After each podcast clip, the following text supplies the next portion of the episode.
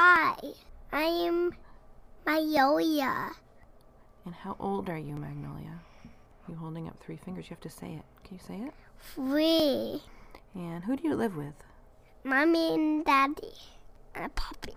And who else? And Amos. Oh, you don't live with Amos anymore. Who else do you live with, though? Mommy and Daddy and Poppy and Marigold. Marigold. Is she a baby? Yeah? And what are you? Are you a baby? No, a big girl. You're a big girl. What does your mommy what does your mommy do for work? The dog training. And what is dog training? That is training Poppy.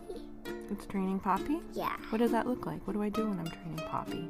You need to get treats. School, school for the dogs, for the dogs. School,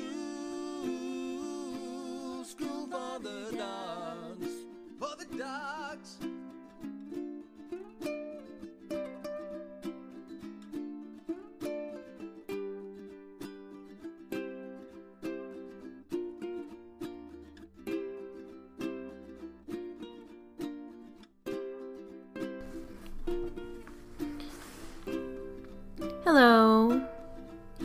Listeners. Thank you for being here. Today, I got a little reminder on uh, Facebook that 10 years ago I had put a t shirt on uh, my late wonderful dog Amos that said, The Dogs, dog training near Union Square. And uh, it made me remember that um, School for the Dogs just turned 10. Uh, Kate and I met in 2011 and started training together in 2011.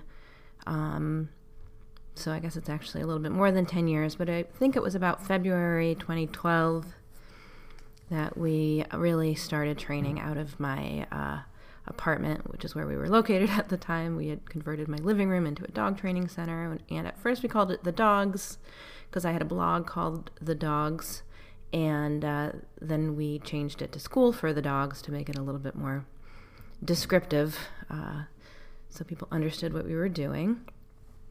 And uh, we've come a long way in in the last ten years. It went from being um, just me and Kate to now we have uh, a staff of, I don't even know, 15 people. And we're certainly still figuring it out. I had no idea what it meant to run a small business, neither did Kate. And we're working hard at it, trying to make it work, learning all the time. And um, I'm really proud of our team and uh, and what we've created. And I'm um, honored that um, this podcast has listeners, and this podcast uh, also is having a kind of birthday. I posted the first episode four years ago next week, and I had a birthday last week. So to celebrate all these birthdays today, I wanted to just share uh, a couple things I've read lately that really touched me. So these are uh, gifts in that I want to give you or share with you these little gems. The first one is a piece that was written by Dr. Alexandra Horowitz last week for the New York Times. It's an obituary for her dog. She is the head of the Dog Cognition Lab at Barnard College, the author of uh, several really wonderful books about dogs, um, including Inside of a Dog and Our Dogs Ourselves, and um, totally a superstar celebrity in this field. Funny story a couple years ago, uh, a, a guy my husband knows through his world of studying uh, ancient languages, um, this man named Damon Hor- Horowitz came over to our apartment. We were having a drink, at some point he asked me what I do, and I told him I'm a dog trainer and I write, et cetera, et cetera. And he was like, "Oh, uh, my sister's uh, really serious about dogs, and, and she writes too. She works up at Barnard." And I suddenly remembered his last name and was like, "Oh my God, is your sister Alexandra Horowitz?" It was like someone casually mentioning their sister is, I don't know, Madonna or something. The second piece is a bit of fiction that uh, I just read, and uh, I think these two pieces will go well together, back to back. But we shall see, and I'll tell you more about that one in a moment. But for now, here is Dr. Alexandra Horowitz's New York Times opinion piece. Finnegan, dog known for his exemplary nose, dies at 14. Slightly abridged by me, it appeared on February 21st. Finnegan Horowitz Shea, a charismatic and sniffy mixed breed dog featured in several books on dog cognition and perception, died in New York City on January 21st. He was 14 and a half years old. Finnegan was scrutable, his desires visible and his affection solid. He was enthusiastic about both humans and dogs, always keen to closely sniff either, to engage in play, or to get a rub. Finn was agreeable and friendly, and professionally, he was frequently the exemplar of quote unquote dog. His first book appearance was in Inside of a Dog as a puppy curled in the author's lap. Sketches of him showing a budding mischievous side are dotted throughout. He featured as an olfactory expert in On Looking, leading the author on a tour of the odorous wonders of a city block, and as a kind of participatory participatory participatory journalist with help from a ghostwriter while he trained in nose work for the book Being a Dog. Finnegan, also known as Finn, Kiddo, Mouse, Sweetie, or Mr. Nose, was thought to have been born in the spring of 2007 in Tennessee, according to the shelter that found him as a stray and took him to North Shore Animal League in Port Washington, New York. He lived on the Upper West Side of Manhattan, frequenting both Riverside and Central Parks, where he was admired for his running and twirling speed, his winsome look formed by a panting face and wagging tail, and stealing other dogs' squeaky ball toys and refusing to give them back. This obituary isn't running in the obituary section of the New York Times. The Times obit section does not run pieces about non human animals. This, despite the fact that obituaries are posthumous commemorations of someone's life, and animals are someone's and have lives. An obituarist for the Atlanta Journal Constitution told the anthropologist Jane Desmond obits are for people, pets are animals, period. At the beginning of its use in the 18th century, the word obituary was applied to any report of a death. 19th century newspapers reveal plenty of mention of obituaries of dogs, including a poem written to a Spitz dog, a half column on the death of Old Jack by poisoned meat, a pug dog celebrated as a canine of canines, and a dog called Tom who saved three children from drowning and was very fond of beer.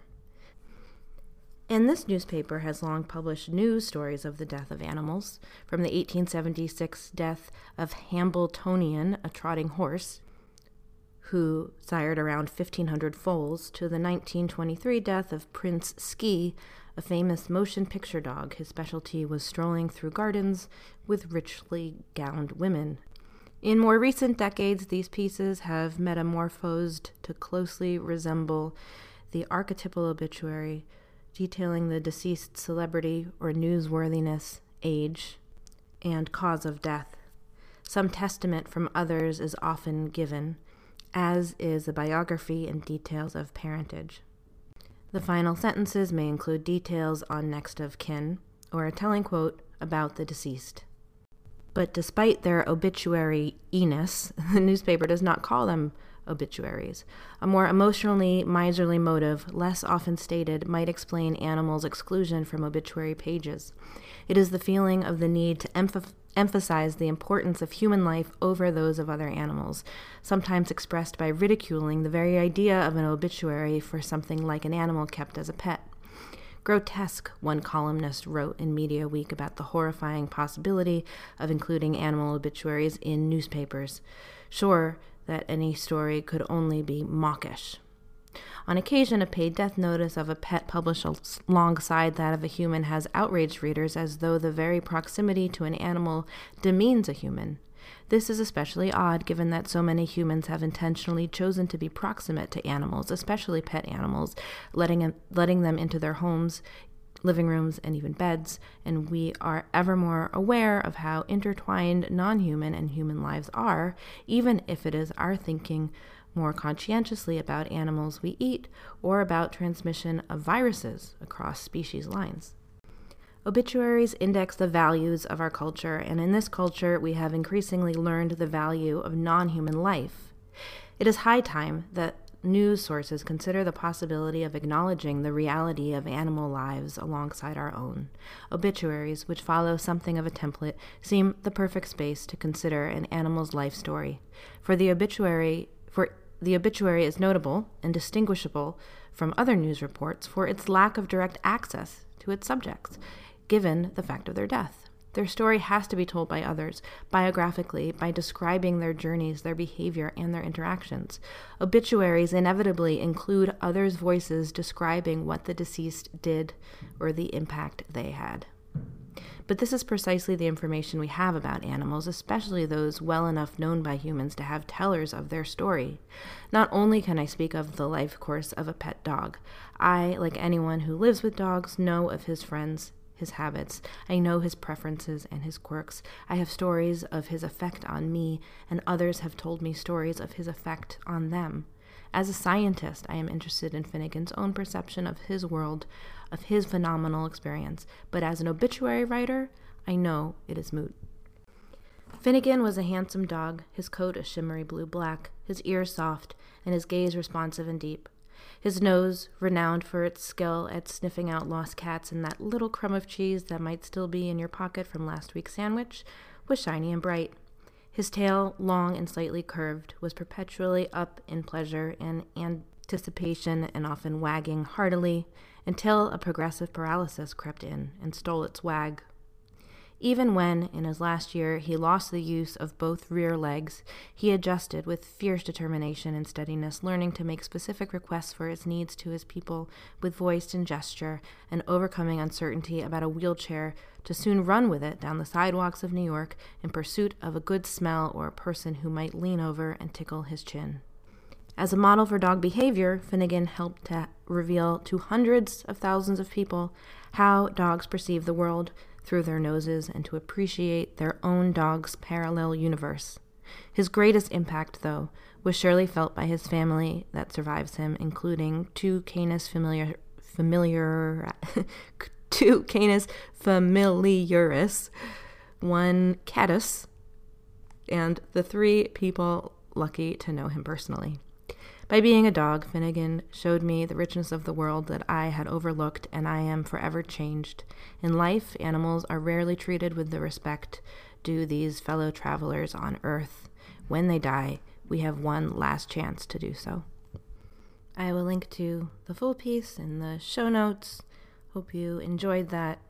I think what I'm trying to do with the Best Pet Ever series is give people a space to talk about their pets, their animals, dogs in particular, but all animals, and and remember animals and um, think aloud about animals. And I think Dr. Horowitz just does such a great job of articulating why we need to be doing that now more than ever. The second piece I want to read is from Mary Poppins and was written nearly a hundred years ago and uh, I I never read the Mary Poppins books. I've seen the movie many times and always heard the books were much better than the movie. But having gotten to adulthood, I figured I will probably never have the time and sit down and uh, read all of Mary Poppins or all Roald Dahl or other authors I wish I had read all of when I was a kid. But then I had kids, and I'm realizing that it's a great way to uh, into reading uh, some really good fiction. Now, if you have watched the movie version, the the original movie version of Mary Poppins, uh, many times, during quarantine, as I have with my daughter, uh, you will know that there is a dog named Andrew who makes a couple short appearances. His main role in the plot is that he is the one who tells Mary Poppins to go visit her Uncle Albert, who loves to laugh and is uh, having a tea party up on the ceiling. Well, Uncle Albert is in the book, but so is Andrew. And last night I was reading Mary Poppins to Magnolia, and I got to this chapter called Miss Lark's Andrew, chapter four. And Magnolia fell asleep, but I kept reading, and I thought it was really wonderful and kind of captures how. Uh, or we can, I guess we can make some guesses based on this about how people thought about dogs uh, a century ago. Uh, certainly, I think there's a lot of overlap with um, how dog lovers are viewed today still. But I think the main thing I like about it is all the interesting points of view. Dr. Horowitz says so beautifully how an obituary is a chance to focus on the point of view that does not require you to get inside of the dog's actual brain to know what they're thinking. It's about observation. Uh, but P.L. Travers's Mary Poppins um, is fiction, so there can be lots of thoughts about what is going on inside of a dog's head. So we hear the dog's perspective, we hear the narrator's perspective, we hear the dog's owner's perspective, and we hear from Mary Poppins, who is sort of a Dr. Dolittle character in this book, but also a kind of dog trainer and uh, kind of a dog advocate. Jane and Michael always knew when Miss Lark was in the garden or coming along the lane because she wore so many brooches and necklaces and earrings that she jingled and jangled just like a brass band. And whenever she met them, she always said the same thing Good morning or good afternoon, if it happened to be luncheon, and how are we today? And Jane and Michael were never quite sure whether Miss Lark was asking how they were or how she and Andrew were.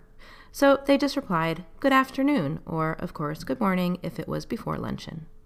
All day long, no matter where the children were, they could hear Miss Lark calling in a very loud voice things like, Andrew, where are you? Or, Andrew, you mustn't go out without your overcoat. Or, Andrew, come to mother. And if you didn't know, you would think that Andrew must be a little boy. Indeed, Jane thought that Miss Lark thought Andrew was a little boy. But Andrew wasn't. He was a dog, one of those small, silky, fluffy dogs that look like a fur necklet until they begin to bark. But, of course, when they do that, you know that they're dogs. No fur ne- necklet ever made a noise like that. Now, Andrew led such a luxurious life that you might have thought he was the Shah of Persia in disguise.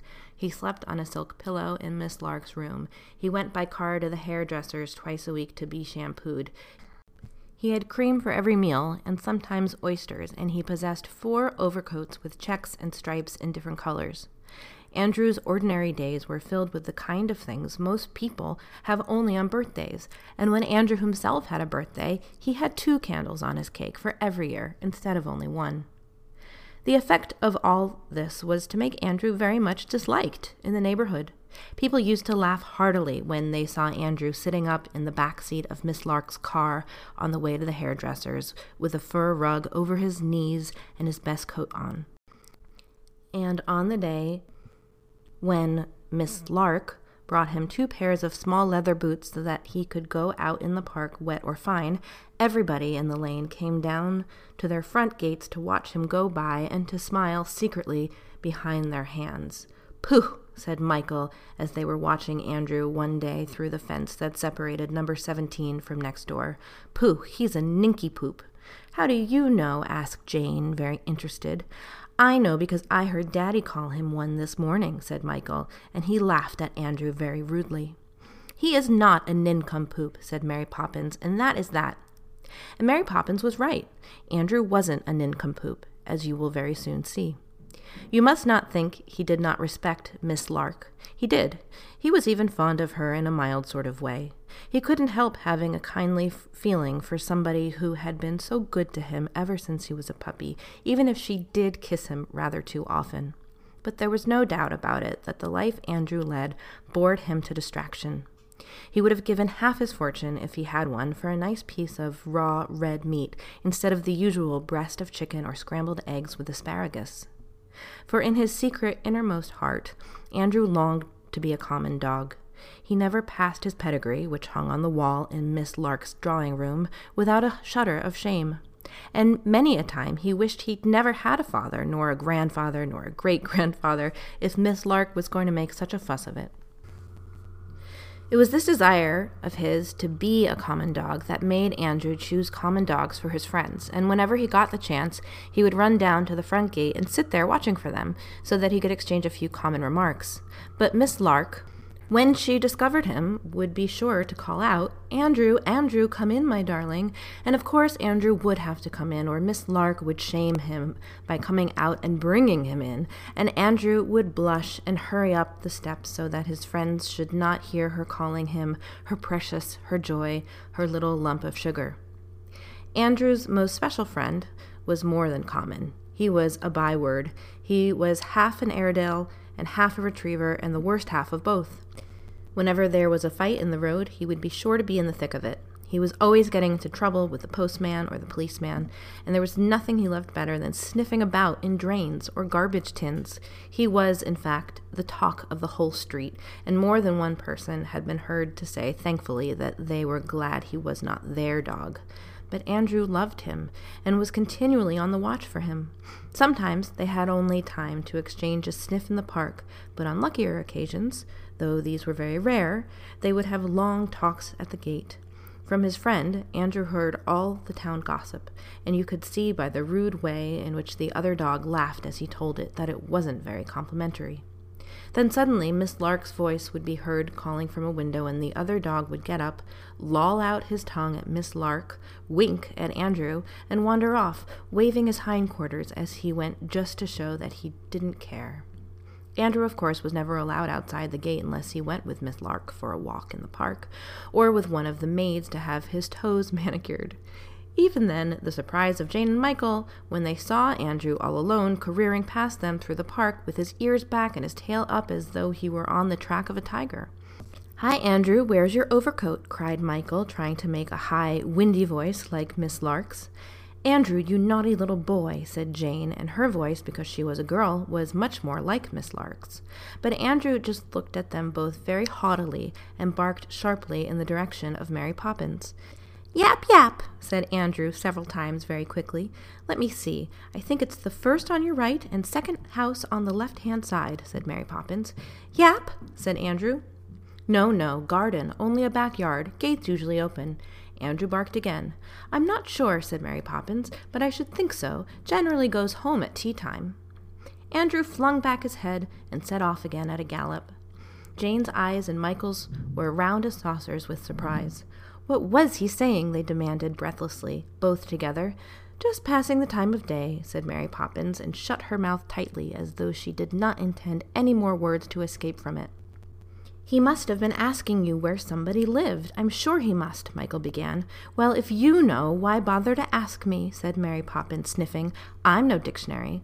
Oh, Michael, said Jane, she'll never tell us if you talk like that. Mary Poppins, do say what Andrew was saying to you, please. Ask him. He knows, Mr. Know It All, said Mary Poppins, nodding her head scornfully at Michael. Oh, no, I don't. I promise I don't. Mary Poppins, do tell. Half past three, tea time, said Mary Poppins, and she wheeled the perambulator round and shut her mouth tight again as though it were a trap door. She did not say another word all the way home. Jane dropped behind with Michael. It's your fault, she said. Now we'll never know. I don't care, said Michael, and he began to push his scooter very quickly. I don't want to know. But he did want to know very badly indeed, and as it turned out, he and Jane and everybody else knew all about it before tea time. Just as they were about to cross the road to their own house, they heard loud cries coming from next door, and there they saw a curious sight. Miss Lark's two maids were rushing wildly about the garden, looking under bushes and up into the trees as people do who have lost their most valuable possession. And there was Robertson Ay from number 17, busily wasting his time by poking at the gravel on Miss Lark's path with a broom as though he expected to find the missing treasure under a pebble. Miss Lark herself was running about in her garden, waving her arms and calling, Andrew, Andrew, oh, he's lost! My darling boy is lost! We must send for the police. I must see the Prime Minister. Andrew is lost! Oh dear, oh dear. Oh, poor Miss Lark, said Jane, hurrying across the road. She could not help feeling sorry because Miss Lark looked so upset. But it was Michael who really comforted Miss Lark. Just as he was going in at the gate of number 17, he looked down the lane, and there he saw, Why, there's Andrew, Miss Lark. See down there. And there, sure enough, was Andrew, walking as slowly and as casually as though nothing in the world was the matter, and beside him waltzed a huge dog that seemed to be half an Airedale and half a Retriever, and the worst half of both. Oh, what a relief, said Miss Lark, sighing loudly. What a load off my mind. Mary Poppins and the children waited in the lane outside Miss Lark's gate. Miss Lark herself and two maids leaned over the fence. Robertson Ay, resting from his labors, propped himself up with his broom handle, and all of them watched in silence the return of Andrew. He and his friend marched sedately up to the group, whisking their tails jauntily and keeping their ears well cocked, and you could tell by the look in Andrew's eye that whatever he meant, he meant business. That dreadful dog, said Miss Lark, looking at Andrew's companion. Shoo, shoo, go home, she cried. But the dog just sat down on the pavement and scratched his right ear with his left leg and yawned. Go away! Go home! Shoo, I say, said Miss Lark, waving her arms angrily at the dog. And you, Andrew, she went on, come indoors this minute. Going out like that, all alone and without your overcoat. I am very displeased with you. Andrew barked lazily, but did not move. What do you mean, Andrew? Come in at once, said Miss Lark. Andrew barked again. He says, put in Mary Poppins, that he's not coming in. Miss Lark turned and regarded her haughtily. How do you know what my dog says, may I ask? Of course he will come in. Andrew, however, merely shook his head and gave one or two low growls. He won't, said Mary Poppins, not unless his friend comes too. Stuff and nonsense, said Miss Lark crossly. That can't be what he says, as if I could have a great hulking mongrel like that inside my gate. Andrew yapped three or four times. He says he means it, says Mary Poppins, and what's more, he'll go and live with his friend unless his friend is allowed to come and live with him. Oh, Andrew, you can't, you can't really, after all I've done for you and everything. Miss Lark was nearly weeping. Andrew barked and turned away. The other dog got up. Oh, he does mean it, cried Miss Lark. I see he does. He is going away. She sobbed a moment into her handkerchief. Then she blew her nose and said, very well, then, Andrew, I give in. This, this common dog can stay, on condition, of course, that he sleeps in the coal cellar. Another yap from Andrew. He insists, ma'am, that that won't do. His friend must have a silk cushion just like his and sleep in your room too. Otherwise, he will go and sleep in the coal cellar with his friend, said Mary Poppins. Andrew, how could you? moaned Miss Lark. I shall never consent to such a thing. Andrew looked as though he were preparing to depart, so did the other dog. Oh, he's leaving me, shrieked Miss Lark. Very well, then, Andrew.